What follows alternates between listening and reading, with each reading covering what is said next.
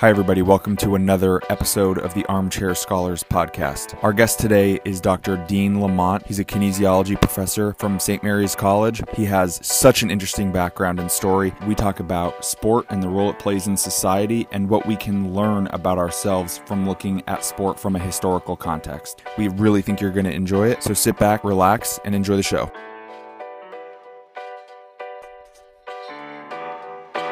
So this is it. Great. Yeah. Thank so much for not only agreeing to sit down with us, but opening up your home to us. Of course. So, Yeah. Nick and I are both very excited to have this conversation. Good. We are. We appreciate it. And so, yeah, thank you. Yeah, of course.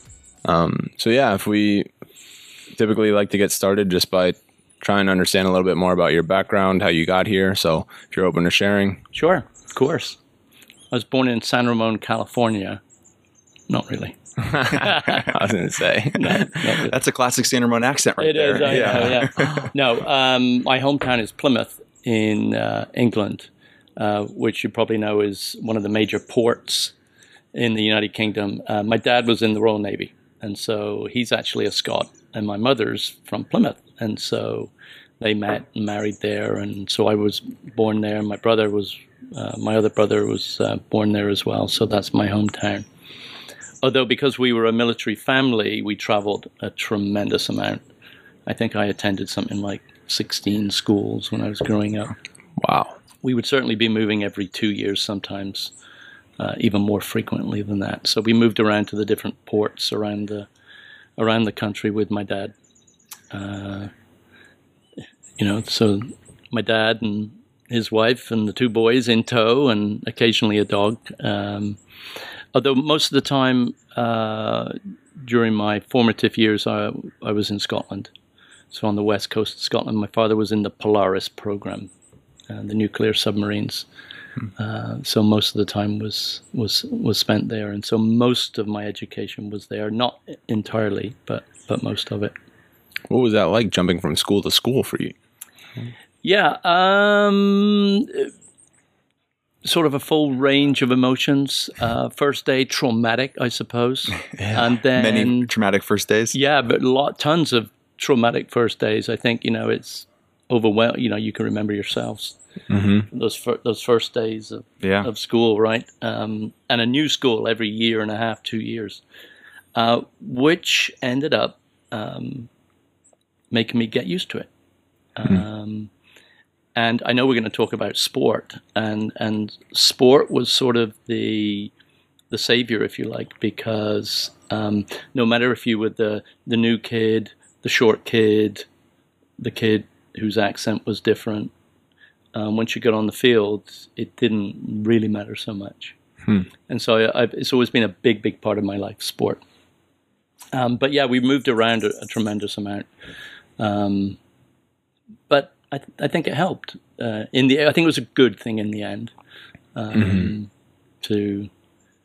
Um, I don't know if it was self confidence or just because I had to do it so many times to introduce myself and make new friends. Yeah, that's a lot of experience in different places too, which Yeah. is kind of cool. Yeah, lots of different experiences. You know, from from the southwest of England where I did primary school up to um, the, the far west coast of Scotland where I did my secondary education. Very, very different, distinctly different places. And then, uh, as I mentioned, my father was um, working uh, in the nuclear program, and we were in the industrial northwest of England for a few years. Um, and that was the industrial northwest of England. Very blue collar, working class communities, tough, you know, no nonsense. Uh, you know, you get the edges knocked off, and yeah, Yeah. yeah. So it, it was good. When you first went off on your own, what age were you at, and like what was the circumstances around you being, you know, kind of the independent you for the first time? Was that university, or was that um, uh, what was the circumstances? Yeah. So um, we were living in, in Scotland and um, I was finishing school. I was finishing school 15 and a half, 16 years old. Uh, I was not academically inclined. I was inclined to play all kinds of sports, but I was not particularly academically inclined, which turns out to be sort of amusing, right? Yeah. In in the end, at the end of the story, How that's changed. right? A little bit. Um, and so I I was finished with school. I was finished with school, and um, I traveled back down to my mother's hometown to uh, start work. Um, so between the ages of 16 and 24, I was just the working guy um, in the UK and then overseas as well, and and playing sport in different parts of the the world also. Uh, but yeah, I didn't start college until I was 24. Uh, sort of a different different path, and that was okay. Mm-hmm. It worked out. Yeah. What did you What did you do between sixteen and twenty four before you started college? I worked in my hometown uh, for about four years until I was about 20 uh, with a company that worked with the Royal Navy. Okay. Um, and so we sort of followed the Royal Navy around to different ports. And then at 20, I just decided to leave. I wanted to travel. So I came to Florida and I played some soccer in Fort Lauderdale. Um, and then I went back to England, and then I came back to the United States, and I went to San Diego, and I played some soccer in San Diego. And then I went home again, and then I went to the Middle East. Uh, my dad, as I mentioned, and I'm looking over there because the folks can't see, but there's a cottage uh, attached to our property, and we have an extended family. My my my parents live with my wife and I here in Alamo. Uh, so they live in a little cottage there, and they're in their 80s now. Um, but um, they had, my dad had um, gone to work in the Middle East. While uh, he was in the Royal Navy, I'd got certified as a diver with the, uh, the Royal Navy and the Royal Marines. Whoa. And um, so I thought that it would be a bit of a lark to go out to the Middle East to live. And so I was a certified diver. Yeah, where can you dive? yeah. And so I ended up working in the oil industry in oil exploration and salvage uh, for a couple of years, which was interesting. A little dangerous, but very well paid. Um, and the good thing about the Arabian Gulf is that it's not like working in uh, the North Sea, which is tremendously cold and very deep. Uh, the Arabian Gulf Gulf is very warm and fairly shallow. Um, so most of my time was spent in just in scuba equipment. Um, but yeah, so Wow. I, I did that. that is so. wi- I had no idea about Yeah. any of it. Yeah, so yeah, I worked in the oil industry uh, in Bahrain. Um, so all in the Gulf, all around the Gulf, Bahrain, Saudi Arabia, Kuwait, uh, Dubai, that whole that whole region. Yeah. Okay, so then how do you make your way from scuba diving in the Middle East back into education? Yeah, I know. Um, so I'd also been playing rugby. Um, so I, I think academically and uh, sportively, my interests have always been eclectic, and I I always always uh, played a broad range of sports. I, I suppose the main two were rugby and football, soccer, uh, and I played them throughout my uh, school life. And so when I arrived in the Middle East, I played both. Um, a more significant experience was with rugby playing for Bahrain, and we got to go on tours uh, in the Far East. Um, up to, for example, in Cairo, capital of Egypt, and we, we I actually was a guest player for Cairo, and we came to the United States and played on the East Coast in the United States, um, which was very fun. Um, but um, I got injured, so I injured my knee uh, in Bahrain when I was playing there, and I needed treatment. And so um, the there, there's an institution called the United States Sports Academy, which is headquartered in Mobile, Alabama.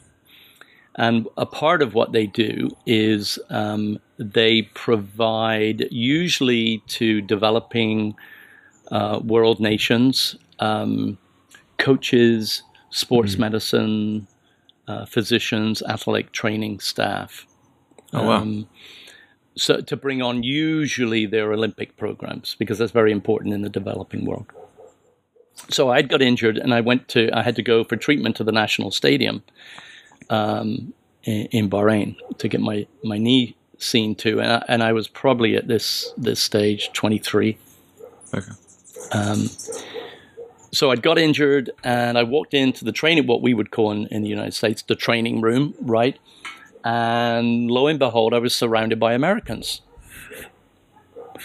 um, and we started talking about rugby and other sports. And so I asked them, How did you find yourself in Bahrain? And I found out that they were uh, sports medicine types, let's just say it that way. And I think sort of a light bulb went off. You know, I played serious sport my whole life, um, but probably for the first time then, almost certainly because I'd got injured, I thought, well, you won't play the whole of your life, but you love it so much. And then I was then I was encountering these guys who had a career in sports. So that light bulb I think went on. And then before I knew it, I was in the Midwest at a university in the United States studying sports medicine. Wow. Oh, Yeah. cool.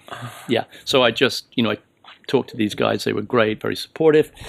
Um, you know, fortunately, I had the credentials. I had just enough exams passed when I left school at 16 to get into. Uh, I went first to. There were three universities applied to, so I only applied to three. It was different in those days, right? um, and the top three sports medicine programs were at Oregon State, Arizona State, and Indiana State. And Indiana State responded right away and said, You're in if you want to go. And I said, I'm not quite sure where Indiana is, but I'm in. And so the, before you know it, there I was in Yeah. the freezing cold in Indiana. Yeah. And then, then um, Indiana was wonderful. The the people were just wonderful, and they I, I felt like I'd been adopted by multiple families, and they were really truly super people to me. Um, I don't want this to be disrespectful, but um, and it was a terrific time.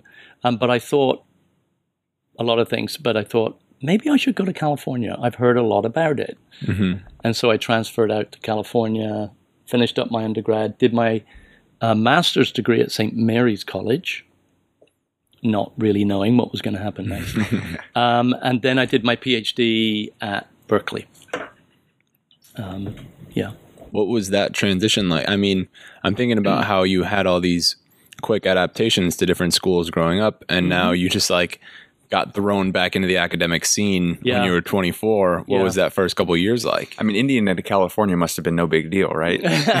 no, yeah, it's true. Yeah. Yeah. no, it is true. Yeah, Yeah. And, and I think what we were saying earlier about, um, in this case, my formative years. You know, all that transitional stuff, and frequently, right, having to make new friends, adapt to a different home, different schools, different teachers, all the time, uh, probably served me well when I transferred from the, the heartland to the crazy left coast, right?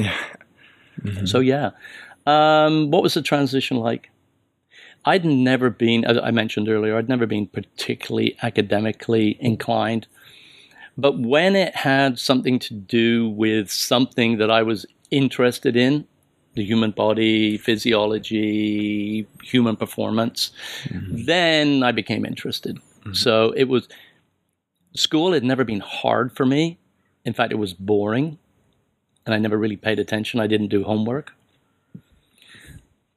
My students aren't going to hear. no, so- no, no. we'll cut that. It's all good. um, so I was a I was a poor student. Um, I got I received passing grades, but I was just an uninterested student because I'd not found anything that intrigued me.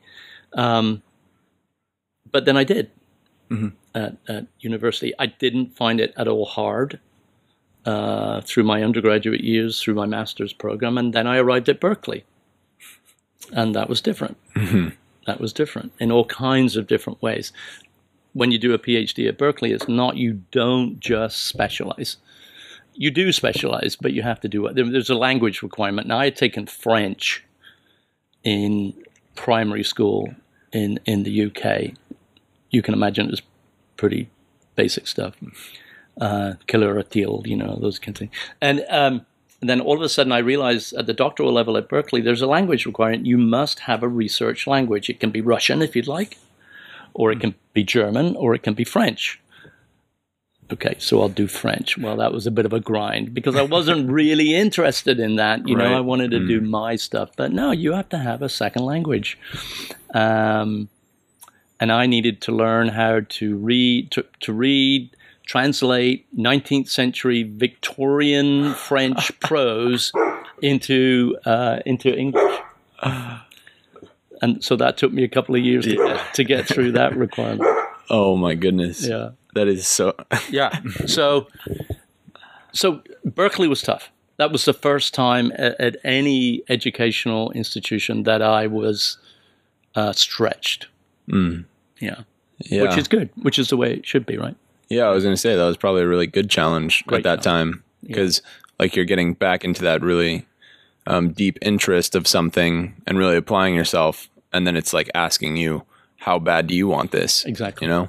Yeah, and I did, and uh, I, I I remember the dis- distinctly the day that I passed uh, my oral exams for the PhD, uh, and and it's right up there among the most important.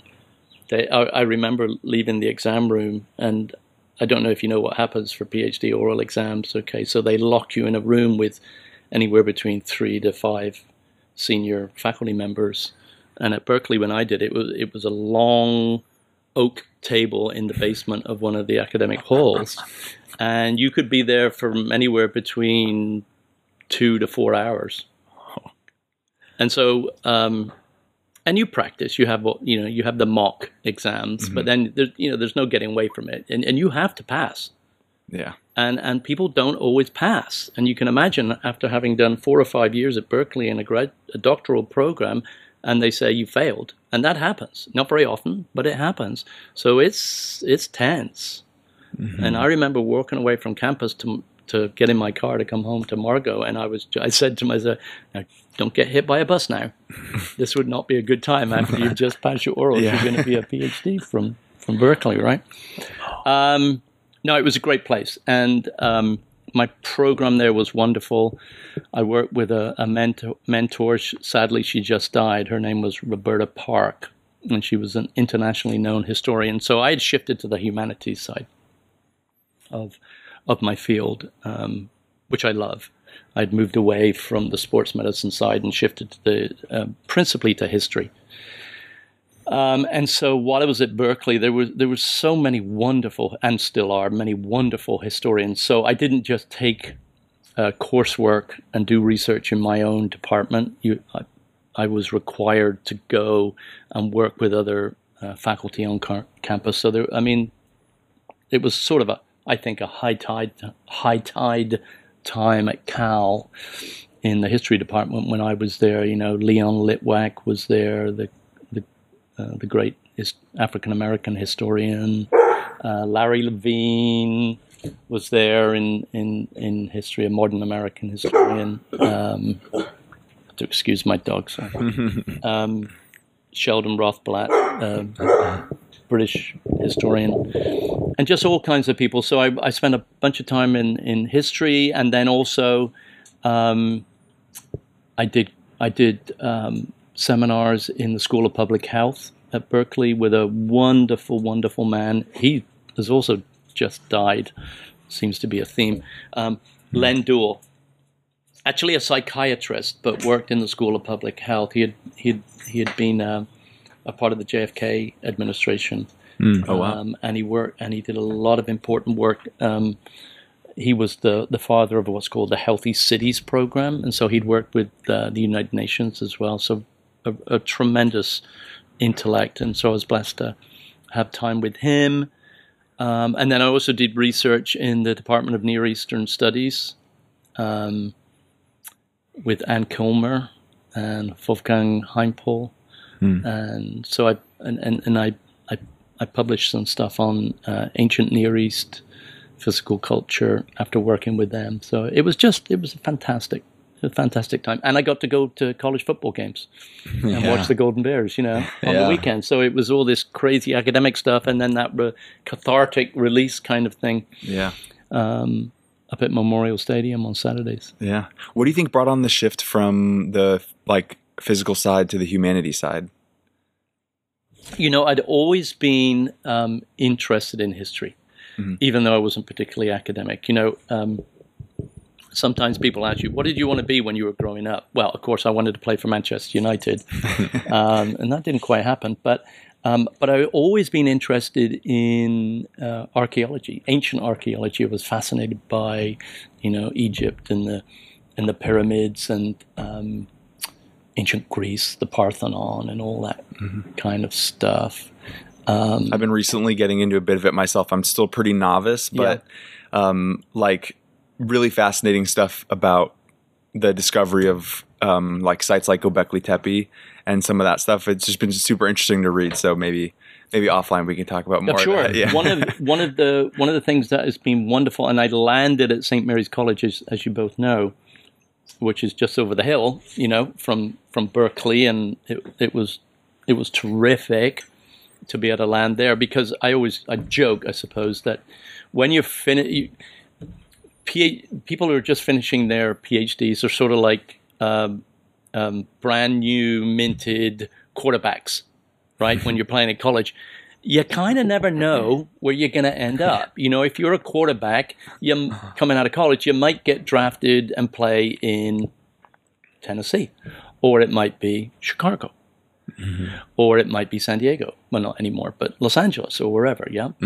Um, if you're going to play in the pros, when you finish your PhD, you don't know where the jobs are that year.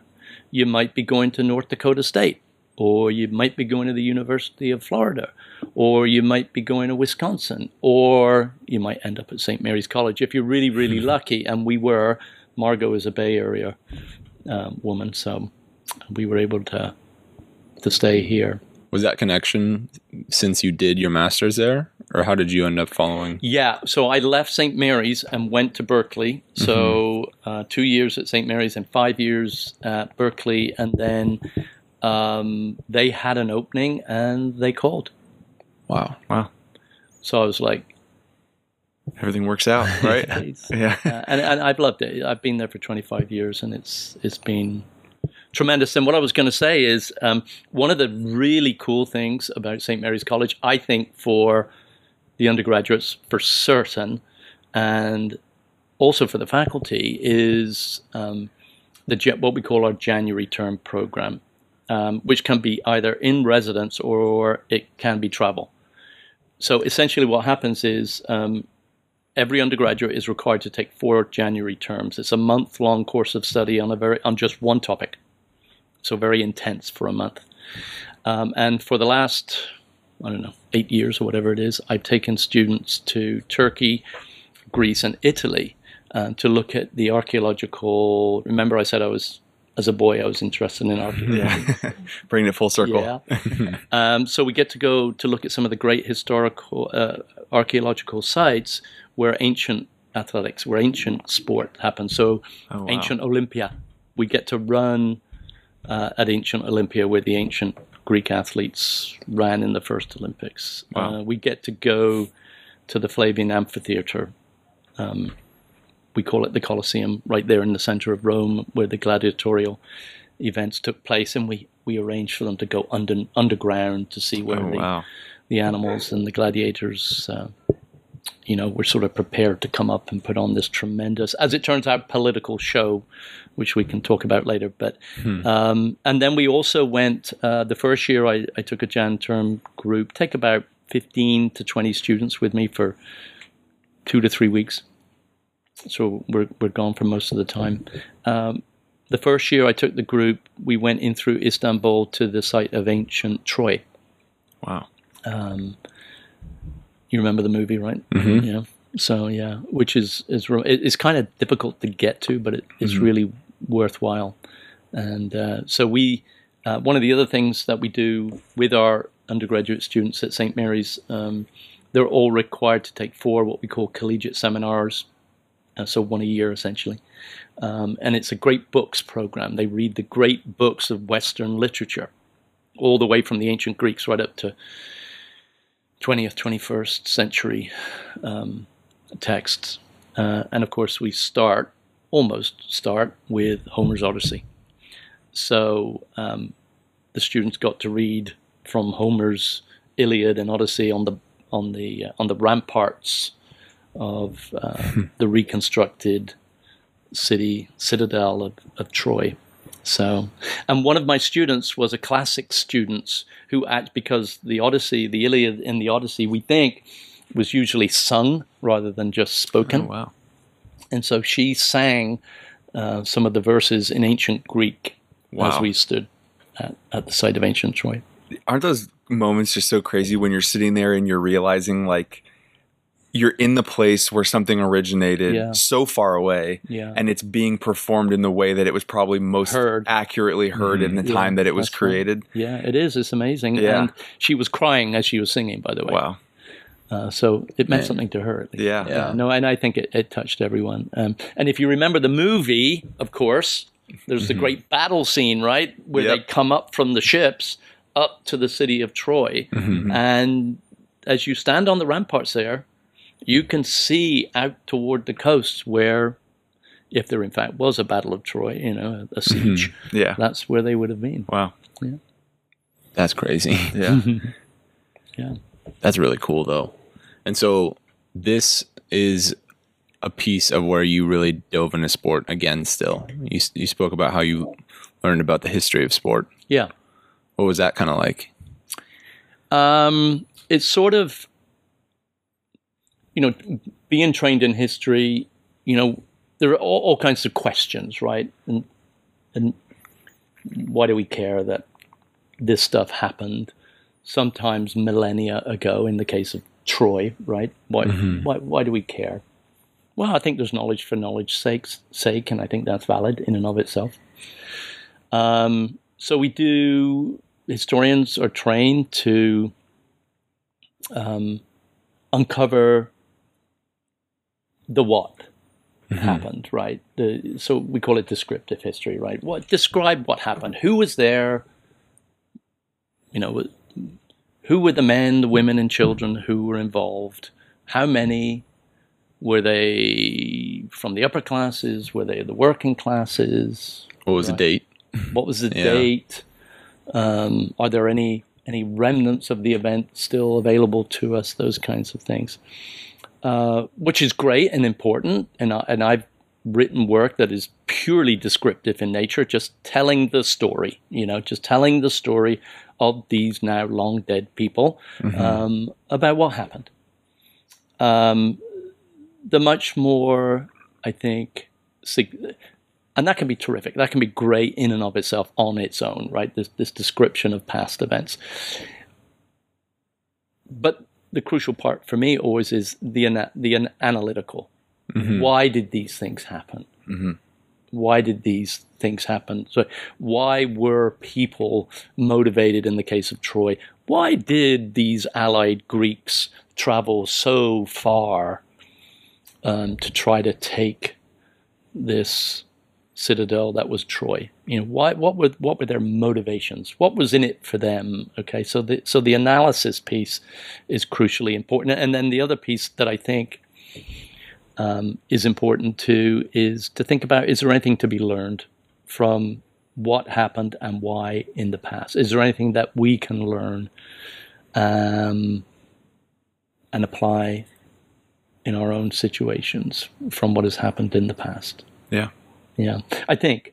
I, I, Mm-hmm. I agree. I think that, you know, learn there's no doubt that there's things that were known in the past that we've completely lost touch with Mm-hmm. and that we need, you know, some good analytical discovery on what we can how we can bring those things back into our Mm-hmm. life, especially in an environment in today's like culture and world where a lot of the things that maybe they had or were tapping into from like a spirituality standpoint or physical standpoint are being Mm-hmm. Sure. numbed by technology or anything like that. So It feels like what you started with is especially true, and that is this idea. And George Santayana, you know, this American, Spanish American philosopher, the the famous quote, right? Those who forget the past are doomed to repeat it, uh, is timely. Um, so I wonder sometimes if a lot of the answers to these dire problems that we have today that these these these these problems existed before and were deeply thought about, and solutions may be found, Yeah. um, but they've been forgotten. Mhm. Uh, so I think the study of past human communities can be very uh, worthwhile for lots and lots of reasons. Yeah. Uh, That's why I, uh, in part, that's why I enjoy it. I think Mm-hmm. because there is a there is a pragmatic, practical aspect, or there can be, to it as well. I don't think that's the sole motivation, Mm-hmm. but I, I think it's important. But yeah, that's not emphasized enough. It feels like because Well, we were talking about that at the beginning, right? yeah, When we were talking about a high school education and a, and a and a college education, sometimes it's a matter of going through checking the boxes, and then you don't really stop to think about why am I learning this all this stuff? Why are they quizzing me on this? Why are they testing me on this? Um, and some of it might be just so that you can be a better citizen, so so that you know ab- about where responsibilities and freedoms meet um, which seems timely. yeah, Yeah. But yeah. It's like we could know plenty of details. We could know the descriptive details about like the Civil War, but if we don't know why Why. it occurred, then almost like what's the significance of that? you Because know? it, it, I mean, today, and we're sitting here in mid October 2020, and um, I don't know how you're feeling, but I, I think a lot of Americans are feeling nervous. Mhm. Uh, you mentioned the Civil War. I mean, I don't think there's going to be another Civil War. I don't know how that would look. I think it would be disastrous, of course, uh, violence on that scale. But I think I think there's a tremendous amount of tension and anxiety in our in our country. I mean, and you're a young man. I don't know where your heads are are with this. For me, I feel very, very concerned about some of the things that I I see happening in our country. And I'm an immigrant, mm-hmm. you know, and, and, and a citizen, an American by choice, and I, and I'm alarmed at some of the thing, things that I've seen just in the last couple of weeks. Mm-hmm. So I don't I don't know where you are and your age cohort are mm-hmm. with things. I think it's very similar for speak to speak for myself at least. Just to hear that um like that is getting brought up more that there are talks of like a civil war. Mm-hmm. Um Failed state is a term I've heard thrown around. Like Yeah. the United States is like on their decline, mhm. and you know I don't know all the validity behind those types of statements, but yeah. I mean we're not doing well. I was especially, um, I, I think, dismayed. I was dismayed. Ju- I mean, just this week was it, or the end of last week, when uh, this plot was uncovered to um, to uh, capture, put on trial, and maybe execute a governor uh, of one of our major states, one of one of um, Mr. Trump's political opponents in Michigan, right? in Michigan, hmm um, and I found that to be especially alarming. That there are paramilitary militia groups who would even consider planning something like that. hmm um, you know, to take action against duly elected politician representatives of the people is, is alarming. And I mentioned my Jan term trips, and we spend a lot of time in Greece, and I've had the great good fortune of making friends around the world. And of course, I know mostly Americans here, but the Bay Area is a diverse and cosmopolitan part of the part of the world, and there are lots of people from lots of different places around the world here in the greater San Francisco Bay Area. So I have tons of folks who weren't born here. One of my good friends, Lefteris, is Greek, hmm. and he grew up in the 60s and 70s when Greece was controlled by a military uh, junta. And guess where he is now? He's here, you know, he's here in, in, in the United States. Um, I was alive um, during the um, British Argentine War in the late 70s, early 80s, over the ostensibly over the Falkland Islands.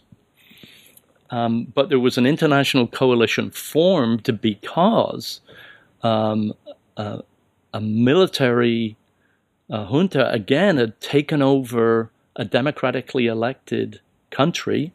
And forgive me if my Argentine is, history isn't, you know, fully up to spe- speed, but uh, an international coalition, I think, was petrified by the very idea that um, a military government could replace a democratically elected um, Yeah. government. Um, and it, it's concerning because there's there's real echoes of the past here.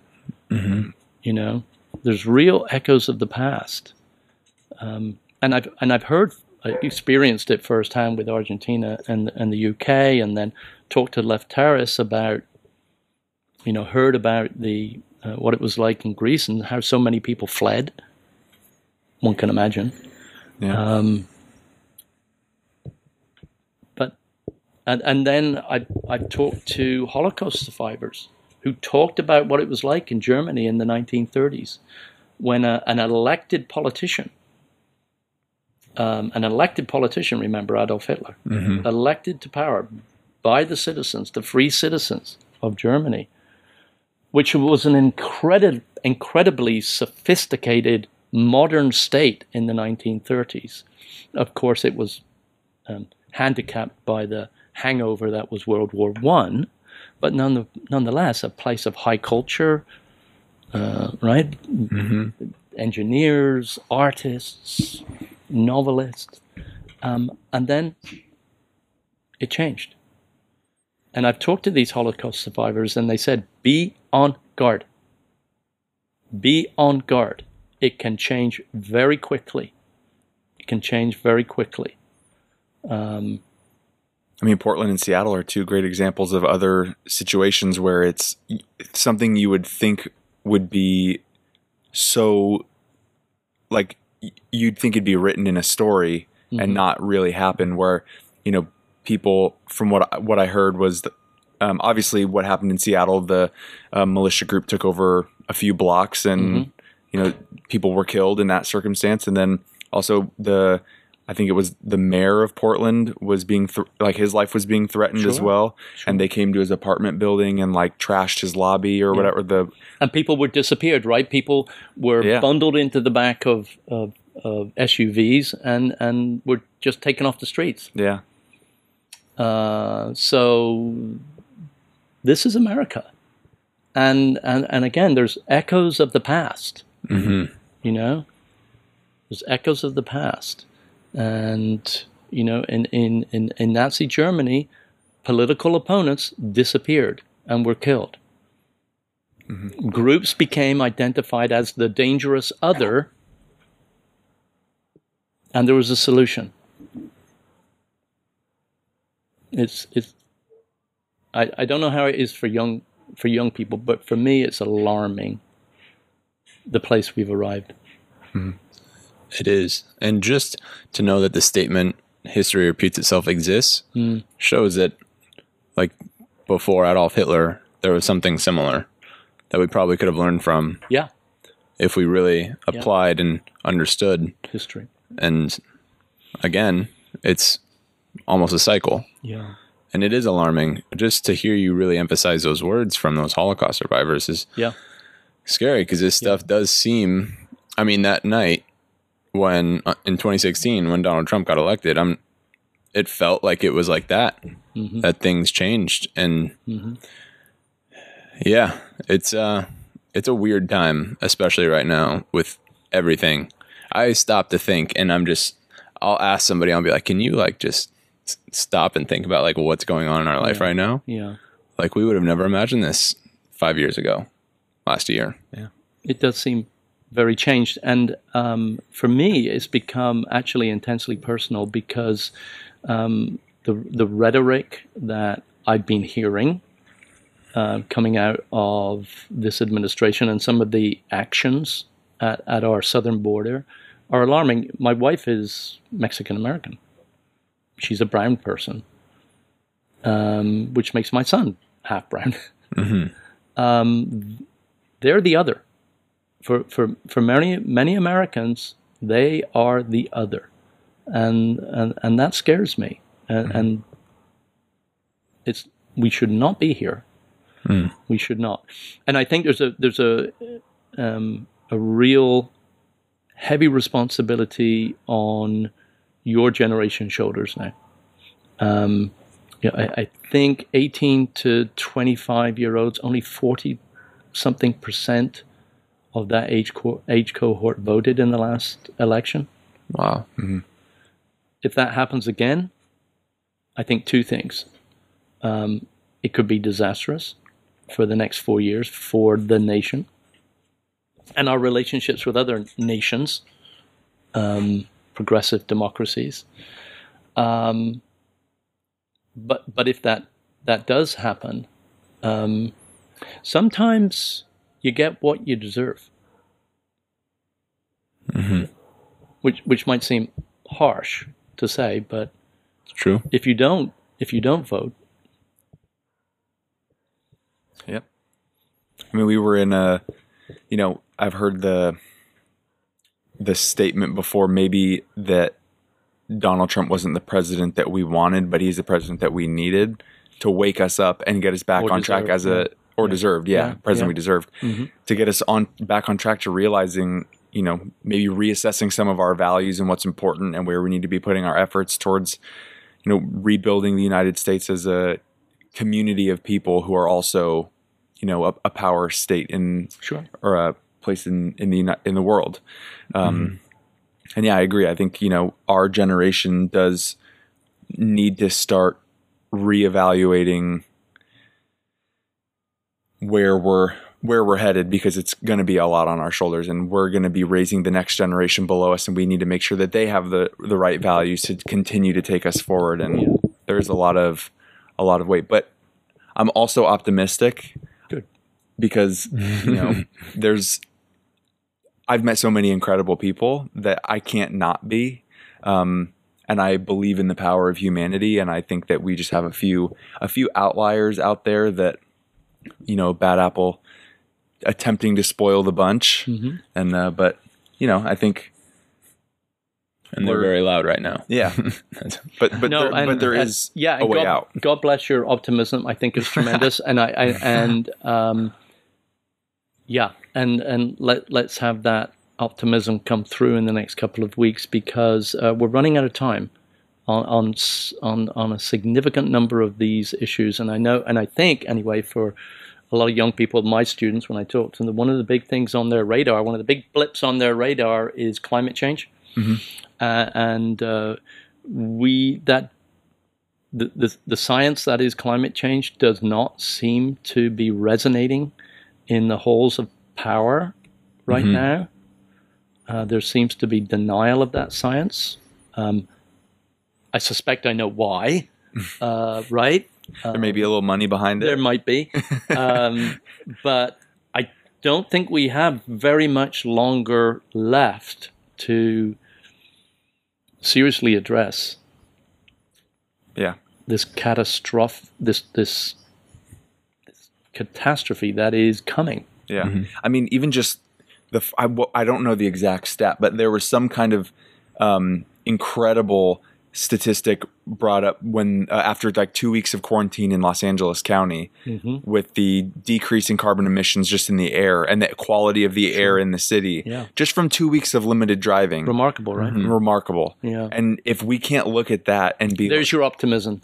right. there it is. It's coming back through. there it is right Yep. there, yeah. You know, there's. I mean, we need to take that data point and be like, okay, there's something there, and people need to start really exploring it and talking about it more. Yeah. And it might be that people feel it is so overwhelming uh, that they don't know where to start. And exactly what mm-hmm. you said, I think, that's very persuasive. Mm-hmm. Look, just over the course of two weeks, look at you can see the sun. you can breathe better. Mm-hmm. Yeah.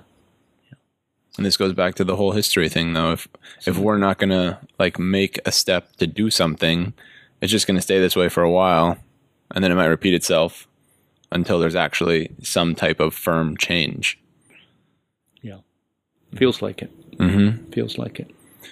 So amidst all this, I wanted to ask what is the role of sport and especially how the role of sport has played like since COVID too. Like, mm-hmm. what are your thoughts just about everything regarding that?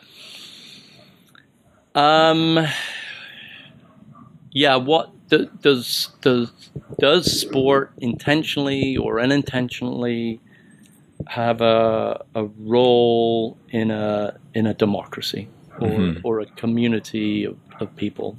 What have the what have what has its roles been in the past? Is there anything to learn from what has happened in the past? You know, one of the um, one of the things that we see all that, or I, I maybe I hear and see it all the time is is is folks say things like, "I know a lot of people are disappointed in the NFL right now. A lot of people, and they're not watching it." Mm-hmm. Um, I'm told. I don't know. I haven't looked at the data.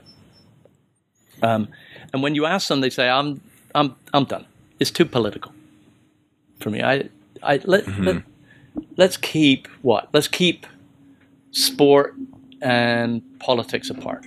Can't we just have a Saturday afternoon or a Sunday afternoon, right? Mm-hmm. Which is sort of silly, as it turns out, because sport has always been a political vehicle from the very, very beginning. You remember I said that I take students to uh, to Greece mm-hmm. uh, in, Jan- in, Jan- in some Januaries, not every January. Um, and, and, we visit Olympia, ancient Olympia, the archaeological site of, of ancient Olympia, and and, and that was um, that was a um, a key site uh, in in Greek antiquity.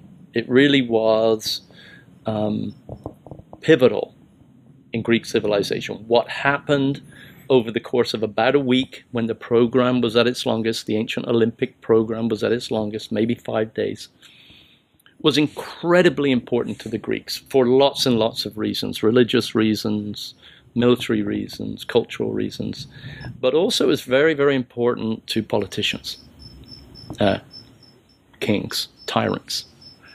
Um, and they would themselves, if they could, compete and try to win at Olympia, or send representatives on their behalf to Olympia to try to win. And if they won, they would um, mint special gold or silver coins with their likeness as king on hmm. one side, and then the, of course, the famous olive wreath of victory on the other side.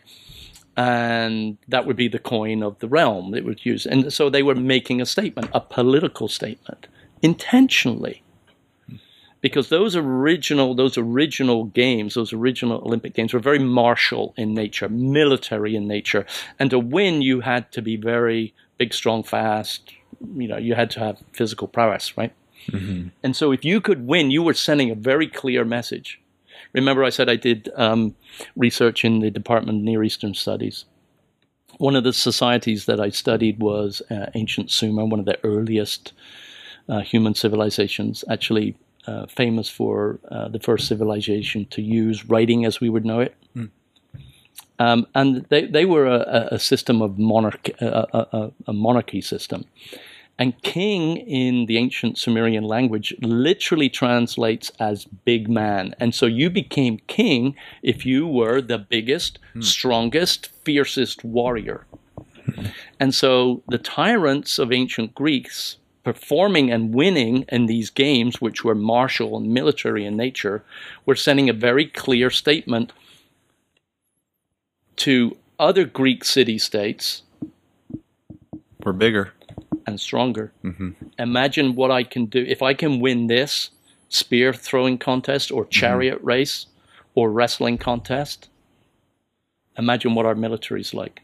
Yeah. Hmm. Don't mess with us. But perhaps even more importantly, the political message that was being sent home was intended to cement uh, the king or the tyrant's position. Um, we know this, right? As Americans, we know this. Um, there's a little survey done by Sports Illustrated. It, it asked Americans which was the most important sport history event in U.S. history. Hmm. And it was one event that most Americans identify overwhelmingly, one event. Uh, Disney made a movie about it. It was during the Winter Games, Oh, the miracle. The Miracle on Ice. Yep. Right? The Miracle on Ice, where our college kids defeated The Russian the Soviets, or the Soviet, right? Sorry, yeah. Mm. Yeah, not everybody thinks it was the championship game. It wasn't. It was a semi-final game. Mm-hmm. They had to go on and beat Finland, but it was a really tough time in the United States, right? Mm-hmm. Late seventies, petro- gas res- uh, rationing, uh, a real economic downturn, and these young college kids do the unimaginable against the mighty Soviets. It's sort of the late Cold War era. They were our big enemy, not just in sport, but in economics and military, right? And our college kids beat them. What a moment! It was this patriotic moment that brought us all together. This this this wave of good feeling, right? Mm-hmm. Same thing ha- used to happen in antiquity. When your athletic representatives do well, and think about our own colleges teams or our hometown de- team, if they do well, there's this wave of good feeling mm-hmm. throughout People are the filled with pride. community. Yeah. Oh. And so, and and and that cements the position of the status quo. In this case, in antiquity, the king. Mm-hmm. So he's sending political messages all over the place by competing and winning, perhaps himself or a representative mm-hmm. Um, of his administration. We'll say it that way. Um, so sport has been political forever Yeah. forever. It's politics and sport have been intertwined forever. Roman emperors, during the time of the Roman emperor in the early centuries AD, um, if you had been alive in the imperial capital of Rome with the two biggest sporting venues, and one of them really still survives. If you ever go to Rome, I don't know if you've been to Rome, um, but you got to go to the Colosseum. I've been. right, Yeah. and it's right Amazing. in the it is right in the heart of the imperial city. Yeah. It's right in the center. And right next, just a short walk away through the forum, is the Circus Maximus, where the chariots used to run. Mm, yeah. And then Caesar's residence is above it, right? This is the imperial center. And right at the imperial center of Rome are two sporting venues the place for the chariot races and the gladiatorial contest, which was sort of the, the you know, they were the sporting heroes, mm-hmm. if you like. They were infamous. They weren't really famous because they occupied a very low social class. Mm-hmm. They could never escape their the, their social rank. In fact, they were very separate from ordinary Romans. But em- the emperors provided to the people, the ordinary slum dwelling Roman, free bread, free dole, the grain dole they called it, and free public entertainment. And hundreds of days in the year. They could go to theatrical performances for free. They could go watch the gladiators, the animal hunts in the Flavian Amphitheater.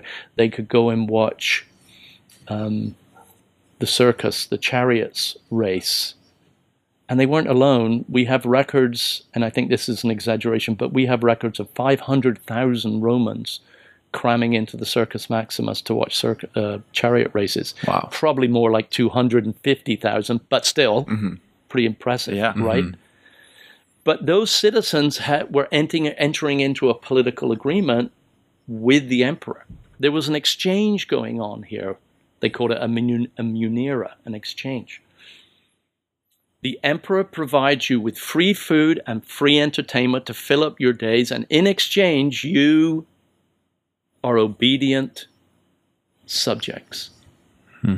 Sport has always, always, always been political. We talked about Adolf Hitler. 1936, Berlin, the so called Nazi games, right? A propaganda, political um, message being sent to the world about the Aryan power of the German people. And of course, we know what's coming next, right?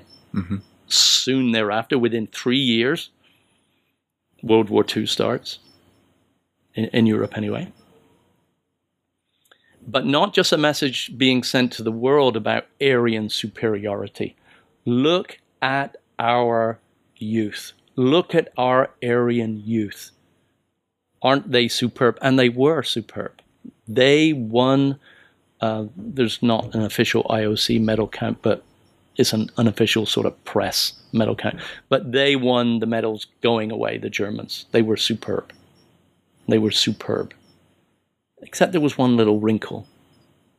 And his name was Jesse Owens. We can talk about that later on. But the message was clearly sent about the power of this re emerging giant nation. And Hitler purposely chose sport to be the political vehicle. He also did the same things as Greek tyrants had done and Roman emperors had done. He used the um, this tidal wave of good feeling about Aryan victory in the Olympic Games to cement his position with the German people. Very, very powerful. Yeah. Sport and politics always, always, always been intertwined. So to suddenly say in the early 21st century, I don't, I don't like sports and politics mixing. It's Too silly. for that. It's silly. Yeah. It's silly. It's silly. I mean, it's usually usually used uh, by those in power to try to project or maintain power. Okay, and that's probably what's what people are objecting to. Actually, Bob Costas has a quote. You know, Bob Costas, right, the mm-hmm. NBC mm-hmm. announcer. He has a quote, and he goes, "You know, it's not really that people object to sport and politics uh, mixing. It's really that we object to you making political statements in sport that we don't agree with. That's really what the mm. problem is. It's it's not. We everybody knows that that sport is and always not everybody knows, but sport is a political uh, a political vehicle. Yeah, but people would people would agree with it if they were spreading the message that they wanted to be spread, and they'd be okay with it. Well, that happens all the time. I mean, Not exclusive to sport. Yeah, That's every uh, every venue for somebody, you know, preaching their message, well, right? Yeah, but I mean, I, I I think sport is probably the most visible visible. Um, vi- I'm keep on using the word vehicle, but it seems to fit. I mean, sport is this vehicle, and it's incredibly. I mean, it's omnipresent, isn't it? And it- there's no escaping sport. Yeah. I mean, when we used to read some interesting research done, um, media research done, when we used to read newspapers, we don't really read newspapers anymore, but 85% of males who opened a newspaper in the morning turned to guess which section first. not business, not the front page, the sports section. Mm-hmm. There's no escaping it. It used to be one ESPN. ESPN started broadcasting in 1979, and it was ESPN. Today it's ESPN, Everything. ESPN two, ESPN three, ESPN online Classic, ESPN classics. Deportes. ESPN U for the You- university. I mean, right yeah it's it's and which is sort of symbolic it's there's you can't Mm-hmm. it's 24 7 yeah, right it's it's always on. it's it's always on there's there's no uh, there's no escaping it it seems Mm-hmm. to me So today, where do you think, as far as you know, to re-bridge the politics, sports, and like today's culture, where do you think, with some of the major issues we're dealing with today, um, sports can? I'm going to use that optimism again. Where do you think sports can be making a positive impact? And do you think they're doing a good job? oh, okay Because there's been a lot of initiatives, Yeah, yeah. like with the NBA and the jerseys, and um, Well, we example. would, we would, and actually we do. You know, we we like to embrace the mythology of sport, right? Um, we like to, you know, and I talk with my undergraduate student, and and sometimes it's a tough road because uh, my home department is kinesiology, and so if a student is interested in exercise science if a student is interested in a career in the sport industry, it's quite often the case that those students have, in their formative years, have had a lot of experiences with sport, like from youth sport into scholastic and even into collegiate sport. And certainly, if they have found themselves playing at a high level in their high schools or their clubs and then at college, that means almost certainly for most of their life, they got lots of positive psychological strokes from hmm. being, they were good. Mm-hmm. And they got a lot of positive feedback. Yeah. It made them feel good about themselves and about the sport and about their coaches and the travel they did, right?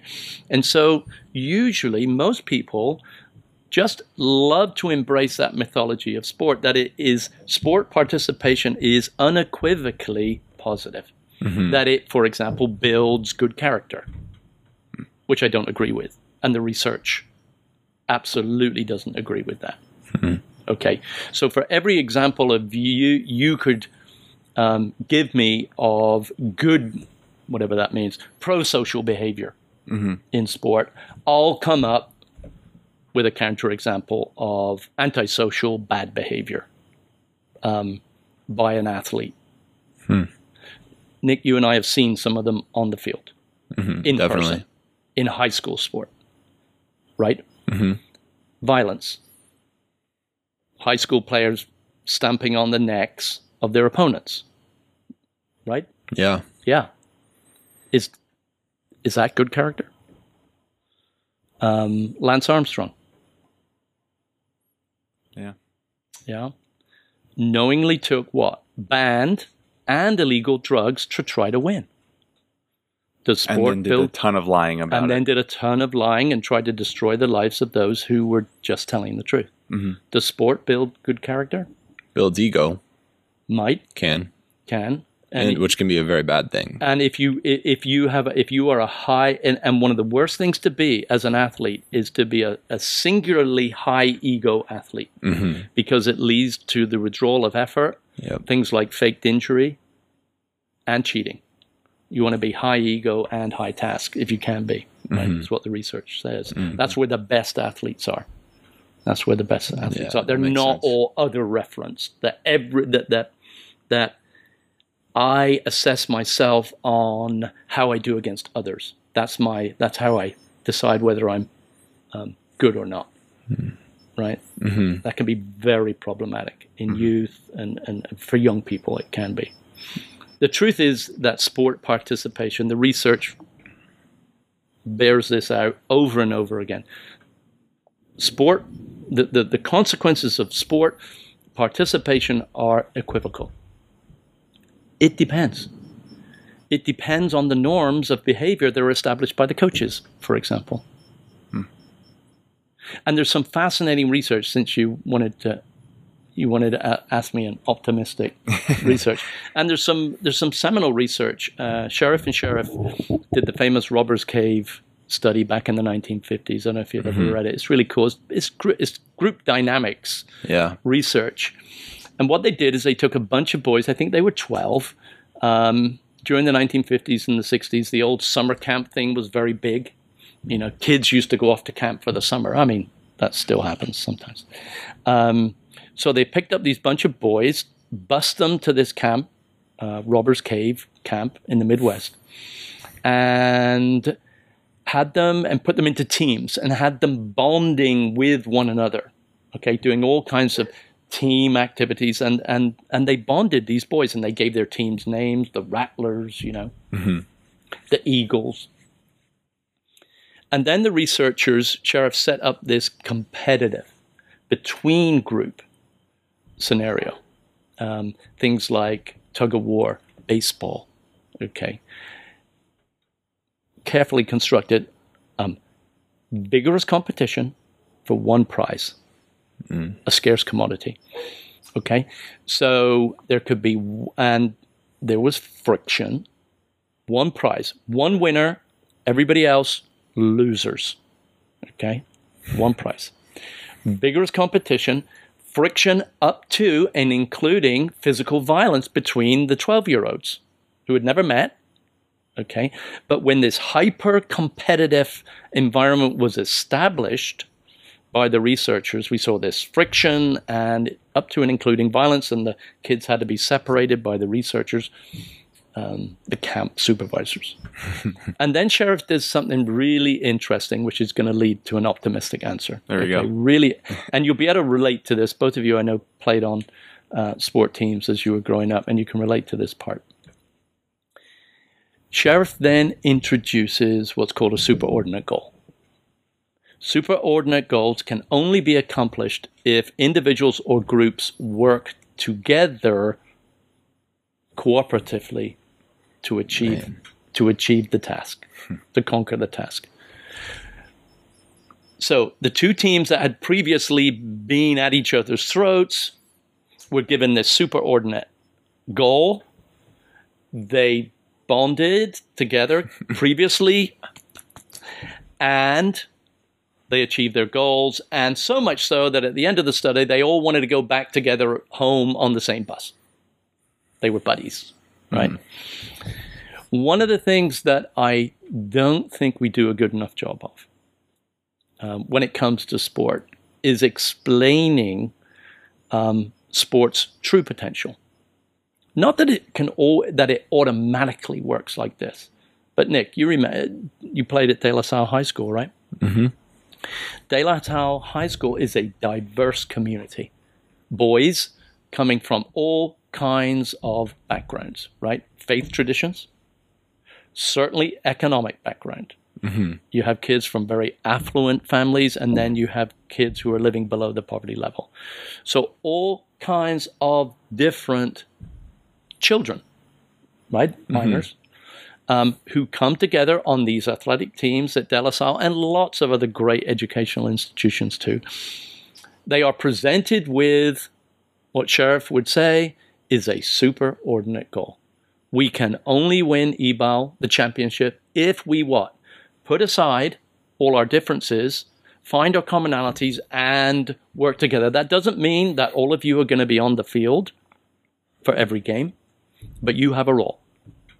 And we can move together. And I think if you blow this up a little bit, it's really timely for our nation It is spot Yeah. on left and right. right? We are an incredibly diverse nation made up of people from, you know, who their national origin is different, their faith traditions are different, their socioeconomics are different, ethnicity, race, you, you name it, right? Urban, suburban, male, female, name it, whatever it is. Um, but it requires leadership, a great head coach, uh, a superordinate goal or goals that we can achieve together by cooperating. It doesn't feel like where we are right now. Yeah. That superordinate goal is not agreed upon, and it's really not defined. No.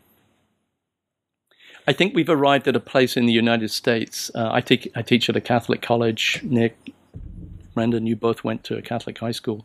My son went to a Catholic high school. Um, my son started at a public high school.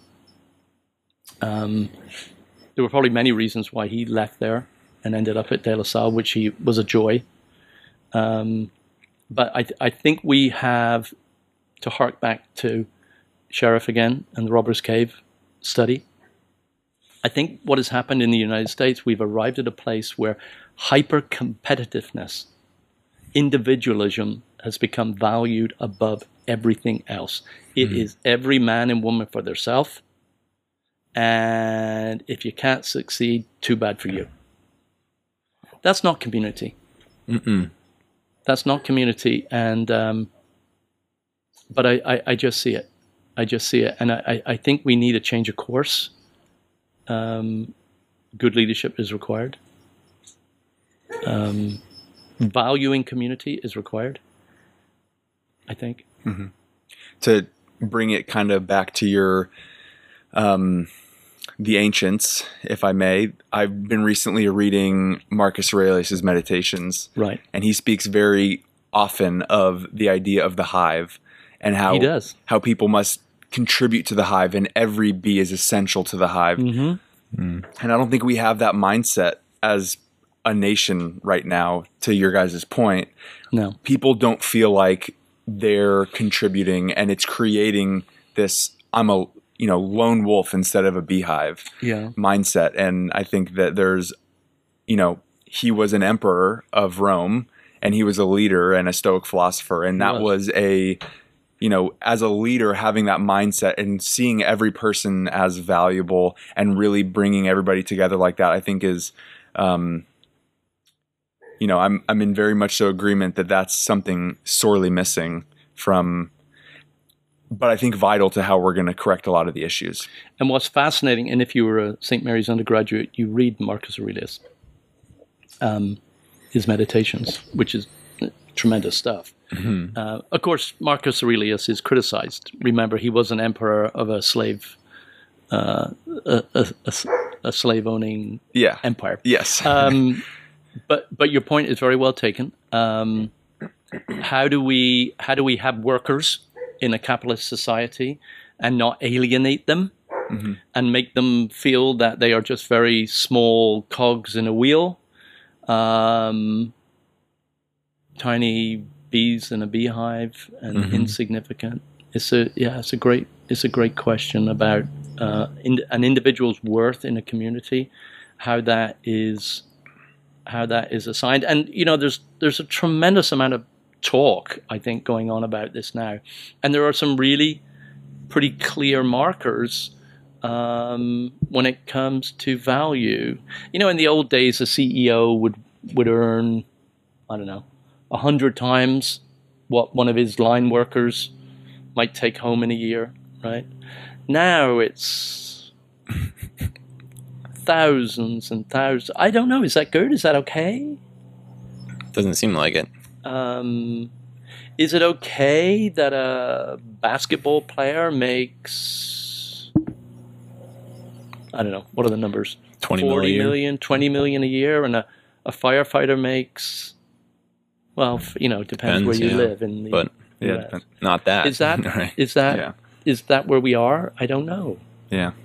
Um, it Yeah, I mean, we could- pause. a lot, the CEOs and the athletes, if we took down how much they were making, they would still be okay. Mhm. And I think that's kind of the comedy of it is that you know every it's that tug of war between the capitalists, you know, Sure. efforts of the country and thinking about it as a beehive. Yeah.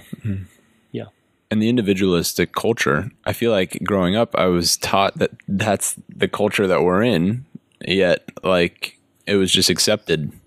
Um, it's kind of it is promoted in a sense It is. that you need to do this because you need to get to this certain spot for yourself. Well, but that's also one of the functions of sport in the United States. Mhm. And I, I, I wouldn't, um, I wouldn't want us to talk about modern American society and, and not realize that, you know, the vast majority of American children are enrolled by their parents for some pretty clear reasons in youth sport. I mean, tens and tens of millions of them every year into youth sport, um, right?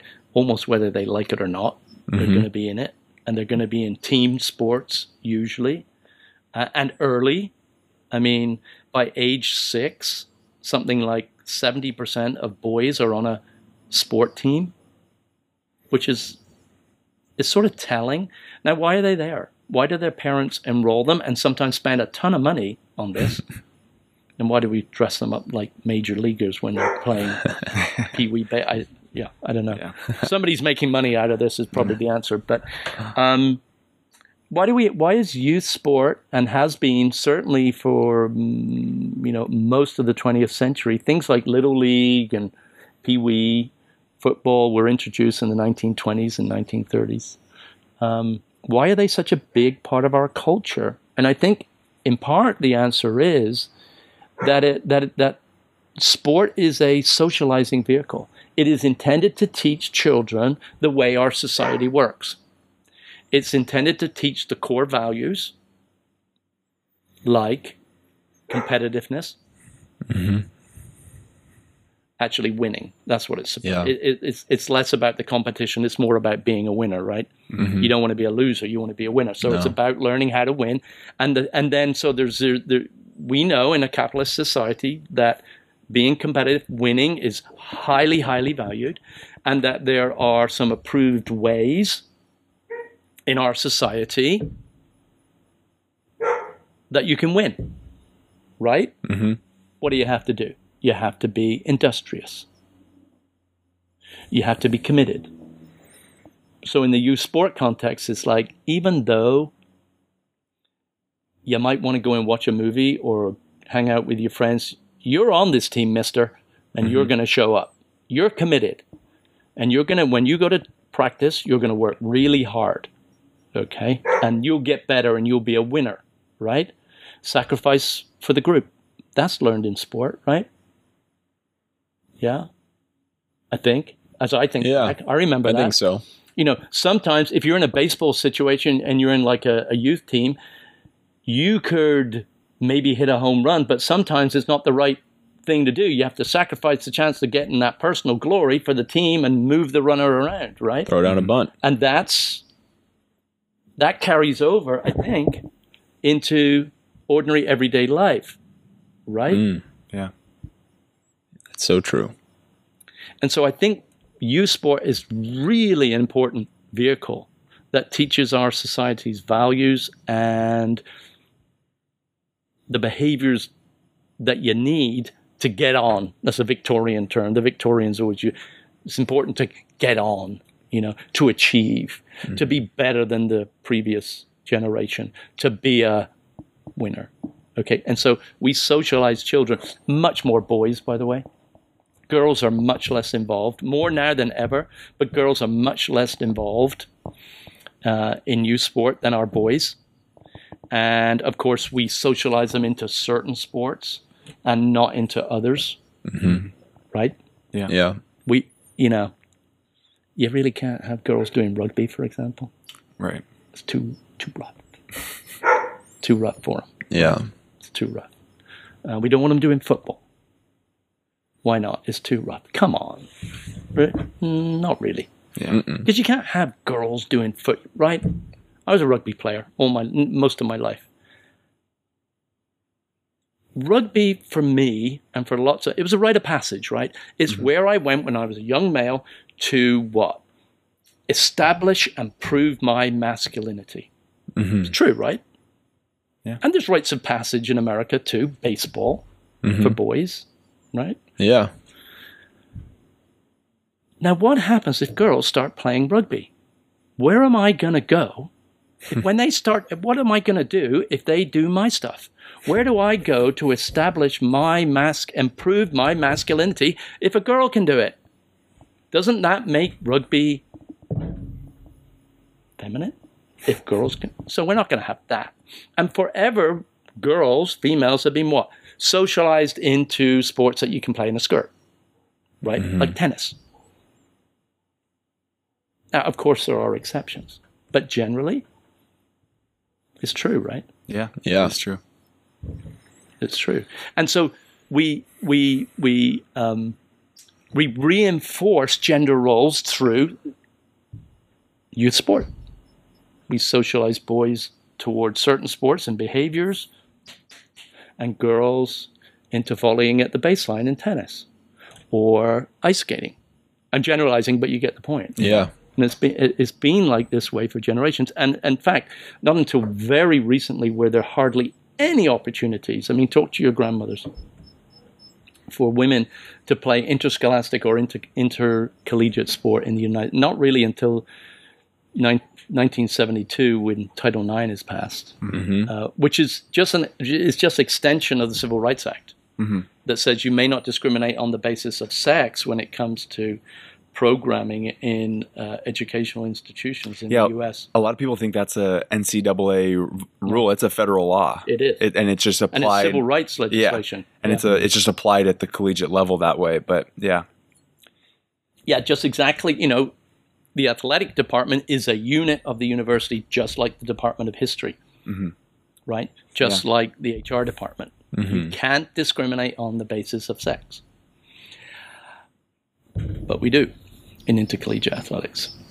But we do. There has, you know, and, and the penalty for if if an athletic department is shown to be discriminating discriminating on the basis of sex, say in intercollegiate athletics, the big punishment is they get uh, their federal funds withdrawn, which is a death sentence, essentially. How many universities have ever had that happen to them? Since 1972. Are they all in compliance? No, there's no, way. No. No.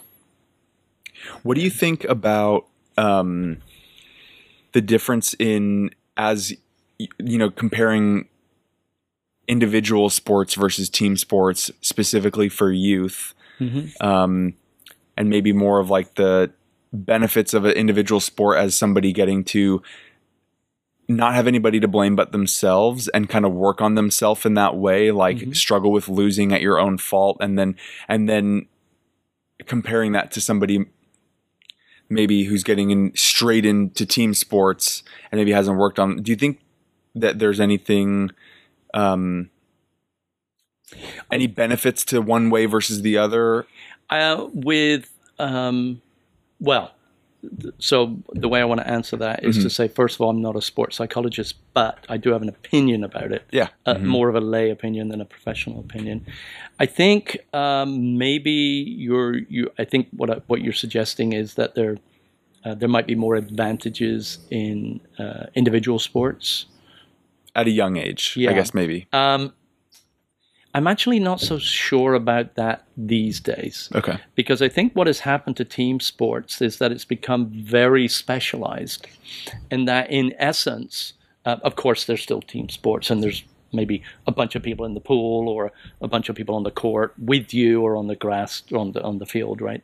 Um, but what I've seen happen in modern sport is that, team sports is that um, the position, the responsibilities of the positions have become more and more and more specialized. And if you're not sure about that, you could. There are certainly there are some team sports. You just look at the players and you know what their responsibilities are, right?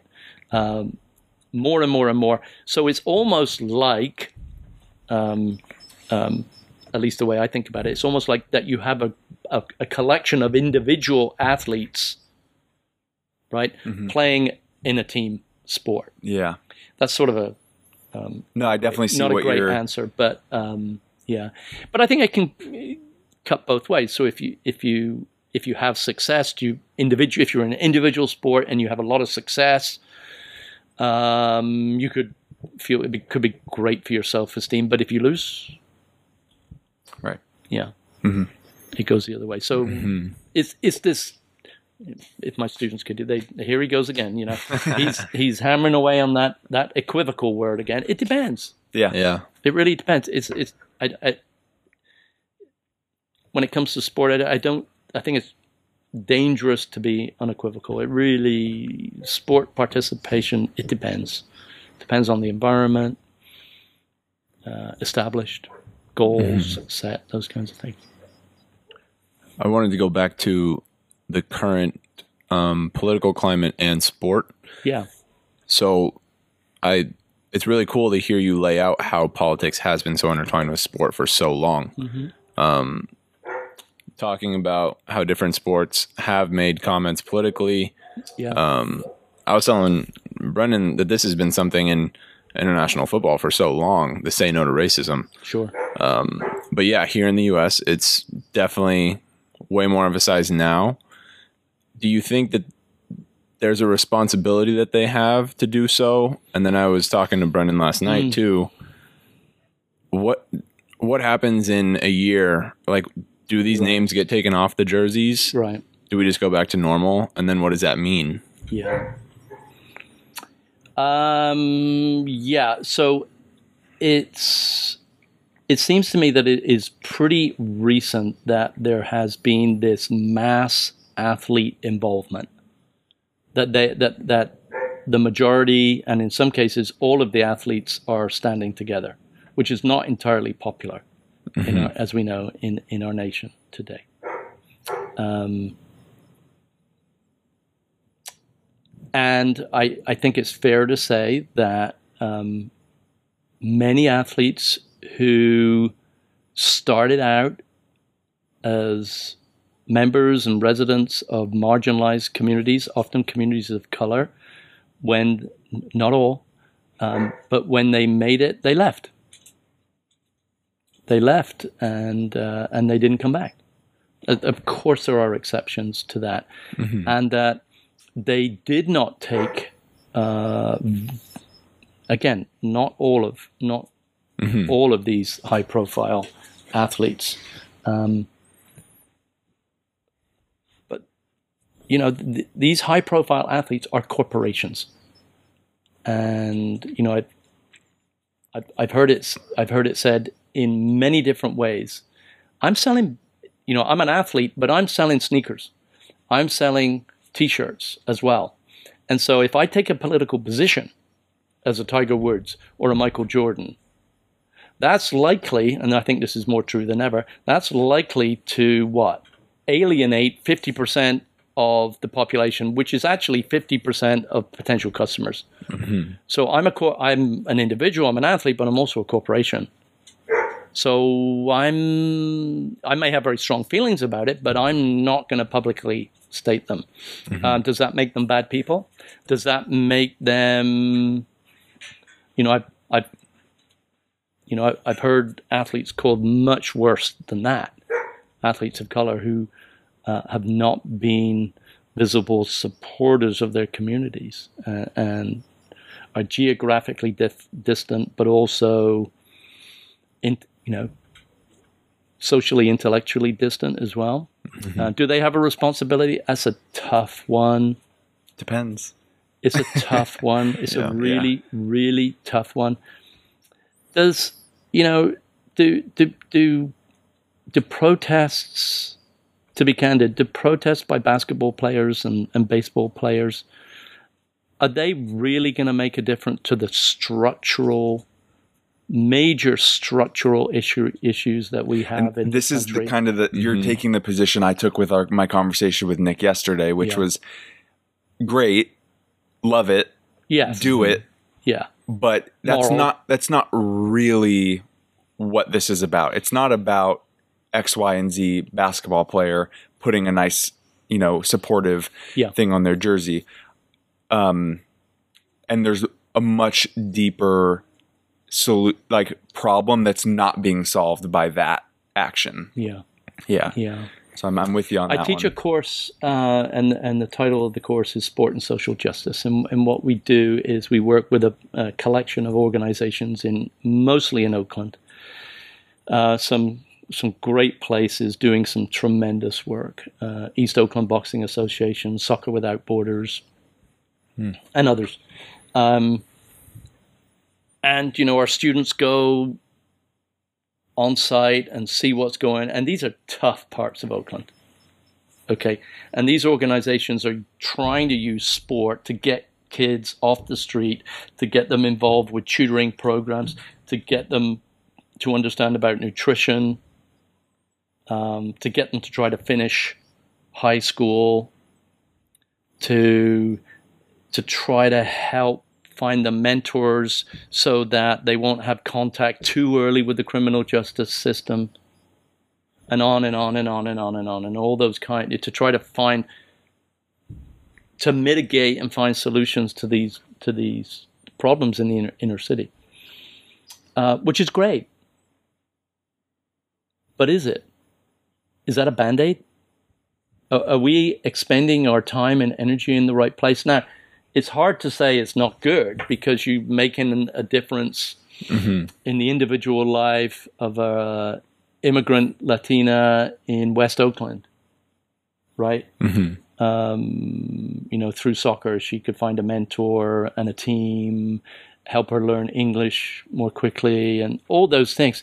But is it really addressing the structural challenges that inner city America has?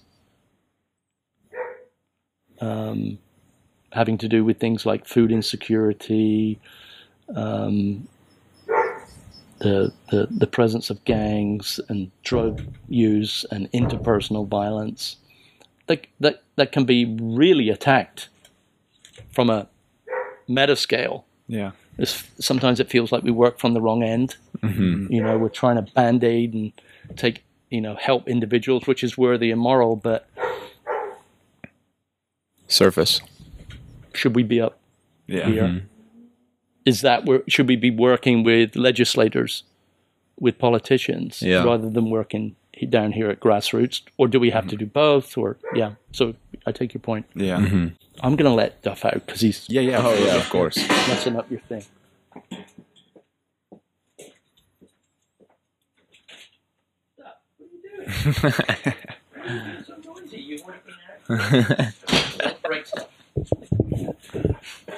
Is he okay?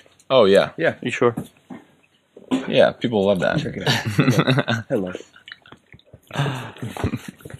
Hey, I know you just want to be out here. Part of the fun. Is that fire on? No, No, I don't think so. I just see what looks like yeah. flames. I think our light is kind of. What do you want to do? A few more minutes, guys. Well, how are you feeling? Yeah, yeah. We could do like a few more minutes. Do you have- to do you have- start. Um, anything else? What did we talk about? Is there anything that we that you put on the hit agenda, or you had writ- written down some notes on you wanted to share? What did I? What? We do always one follow up question as well. So at the end, Oh, we yeah. will uh, we'll circle back to that. But Sure. Um. No, I think. Uh, What you've said it's been awesome. yeah, I think you shared some really valuable perspective. oh, you're welcome. It's stuff that I've never really thought about, or like Yeah. really pieced together. I think. that thing, um, you know, the the thing that we were talking about earlier, Nick, is is personal for me. We talked about football, you know, the English football, uh, and the comparison between professional soccer here and there and professional sport. I mean, football, the English Premier League, of course, is king in, in, in the UK. Um, it is the professional sport. Um, So it's the equivalent of, by lots of measures, the NFL is king here. Yeah. With, with the greatest respect to baseball and basketball people, and basketball is pushing, but NFL is pretty much where it is. But I, I just love thinking about, you know, that that that the the irony of, of American professional sports, and and I was talking to my son Jack about that, who, you know, he works for the Las, the now Las Vegas Raiders, and um, you know the irony that in the the self-described foremost capitalist nation in the world, we essentially have socialized professional sports, right? Uh, a team like Las Vegas, God bless them, which has for, well, for many, many seasons out of the last two decades, really been poor. Um, and finishing last in their in their division, still gets to save share revenue with the top performing teams. They can't fail. Whereas in the Premier League in England, if you fail one year, you're relegated down to the next to the next level. And it's a dogfight. And It's no joke. dogfight. Yeah. Um, It's a three-three swap every year, right? it depends on the leagues, but at, at the top level, yeah. Okay. Yeah. Yeah. Yeah. Yeah. So it's wild, right? Yeah. It's a hell of an investment if you can get a team. Yeah. Yeah. Yeah, because it's a it's a constantly winning game. So I mean, there's competition weekend to weekend, but really, you can't lose if Yeah. you own a professional franchise. Mhm. You're not going to get relegated. There's nowhere to go. you get to, and then they try to level the field a bit with the uh, with the draft thing, hmm Yeah. You play terribly, you get number one pick. which is sort of weird. Yeah. Uh, but yeah, Yeah, and it's, I mean, kind of the point to the point we were making earlier too. If your team gets relegated, drastic loss in your financial investment in that circumstance, right? Your team could be worth millions, like, and then you go down a league and you're, you know, what's the value of that team anymore? But in That's right. in the American football. You're constantly going up, That's and it's mm-hmm. protected by the league Yeah. because money's coming in, merchandise gets Right. sold, mer- you know, all that stuff. Well, so, what Nick will, what Nick will tell you also is that if it were only if it were only that some of these giant teams, when they drop down one division, stay there and then come back up. Sometimes they go down two and three, and it might take 20 years to reemerge at the Yeah. top level. Leeds. Leeds United, yeah. So um, that will have an impact on the value of your investment, Yeah. Mhm. uh, right? hmm So it, it is pretty. It's ironic. Yeah. It's it's very strange to think. It is strange to think about it, right? Yeah. Yeah. Uh, but yeah, we wanted to kind of end with this last question of I mean, I think when I think of the field of kinesiology, I think very specifically about like the human body almost. Sure. Um, and it's so cool to hear that yours your work has been widely applicable. hmm So I think this question is a wide question. And if you were to give kind of a piece of advice to someone who is maybe in their early 20s or just has an interest in pursuing some something in the realms of what your work has been in, Yeah. Like what would you kind of advise? You know, um, I mentioned earlier that I've been at, at St. Mary's College for 25 years, and the, the shape of my home department is not the same uh, as when I arrived. Um, so I had some role in shaping it as, as it over these last two or three decades. Seems like a long time. Um, and so we've arrived at a place now at a liberal arts college. Remember this idea of breadth of offerings. Um, we've arrived at a place now where we have three tracks for those that hypothetical person in their 20s if they matriculate at st mary's college and they're interested in kinesiology they have a decision to make. And it's which of the three tracks am i going to specialize in um, while i'm studying kinesiology? And your three choices are this exercise science that you started with um, with coursework like exercise physiology for example um, and students go on to work in a in a, in a, a broad range of professions uh, if they graduate uh, with us in the exercise science track. Uh, they might become exercise physiologists, uh, maybe working over in John Muir Hospital. You know, if you come in and you have to do a stress test on a on a treadmill, if you've had some chest pain or something, that would be the person that would put you through that test. So, uh, uh, working in the allied medical field. Uh, so there's exercise science, lots of other, lots of other opportunities too. Then um, this hypothetical, hypothetical 19 or 20 year old um, might be interested in sport management. So if they're interested in a career in the sport industry, maybe they want to be an administrator in intercollegiate athletics, or maybe they want to work in professional sport. Um, that would be a track. So they, they take a lot of business uh, courses Oh, as well as um, kinesiology classes. In the exercise science track, of course, they take a lot of science classes. They take, you know, anatomy and physiology and chemistry and biology coursework. Um, so, and, and a lot of our students do go on and work in uh, the NCAA or in professional sports. Um, and then our newest track is called health health promotion. Um, and we have students who go and work for corporations uh, in employee wellness, a big thing, a big emerging field. Um, but we also have students who go out and work in nonprofits, doing things like I talked about earlier, uh, working for nonprofits in the community with at-risk kids, um, working um, with groups like Kaiser Permanente in, in, their employee wellness, those kinds of things. So it's really now it's not like that everywhere. It's not like that everywhere. Um, some places, some universities, if you're studying kinesiology, it's um, it might be uh, a teacher training track will predominate, and so they're training physical education teachers for the public and private schools.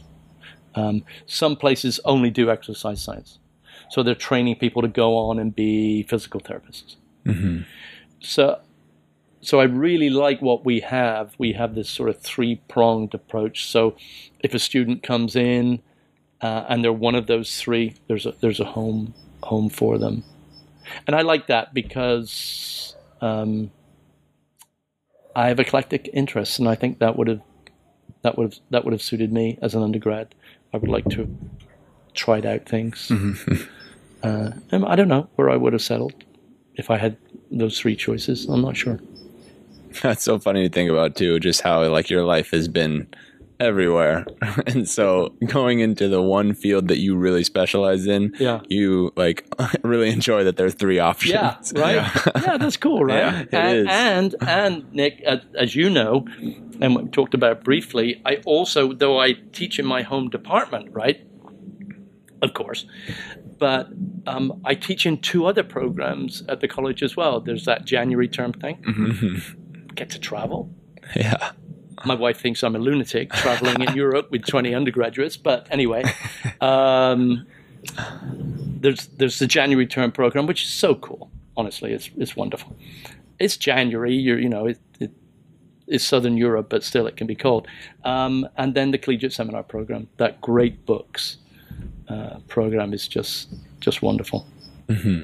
Yeah, back to the it being quite interesting how that, you know, moving all over the place, getting exposed to a ton of different things. Yeah, You're very much in one spot, but you're all over the place exposing your mind to many different things Yeah. in a very similar way. Yeah. Through Yeah. seminar, through Jan term, through your I mean, kinesiology in general, just like you stated, has such a wide variety. I mean, I, I went to Sonoma State, my undergrad's kinesiology. okay, So, you know, we had, I don't know if we had the business management style track, but we did a exercise science, Mm. Yep. kind of like a pre physical education teacher uh, credentialing track. very traditional. And yeah. then mine, which was health and wellness, which is kind of the Right.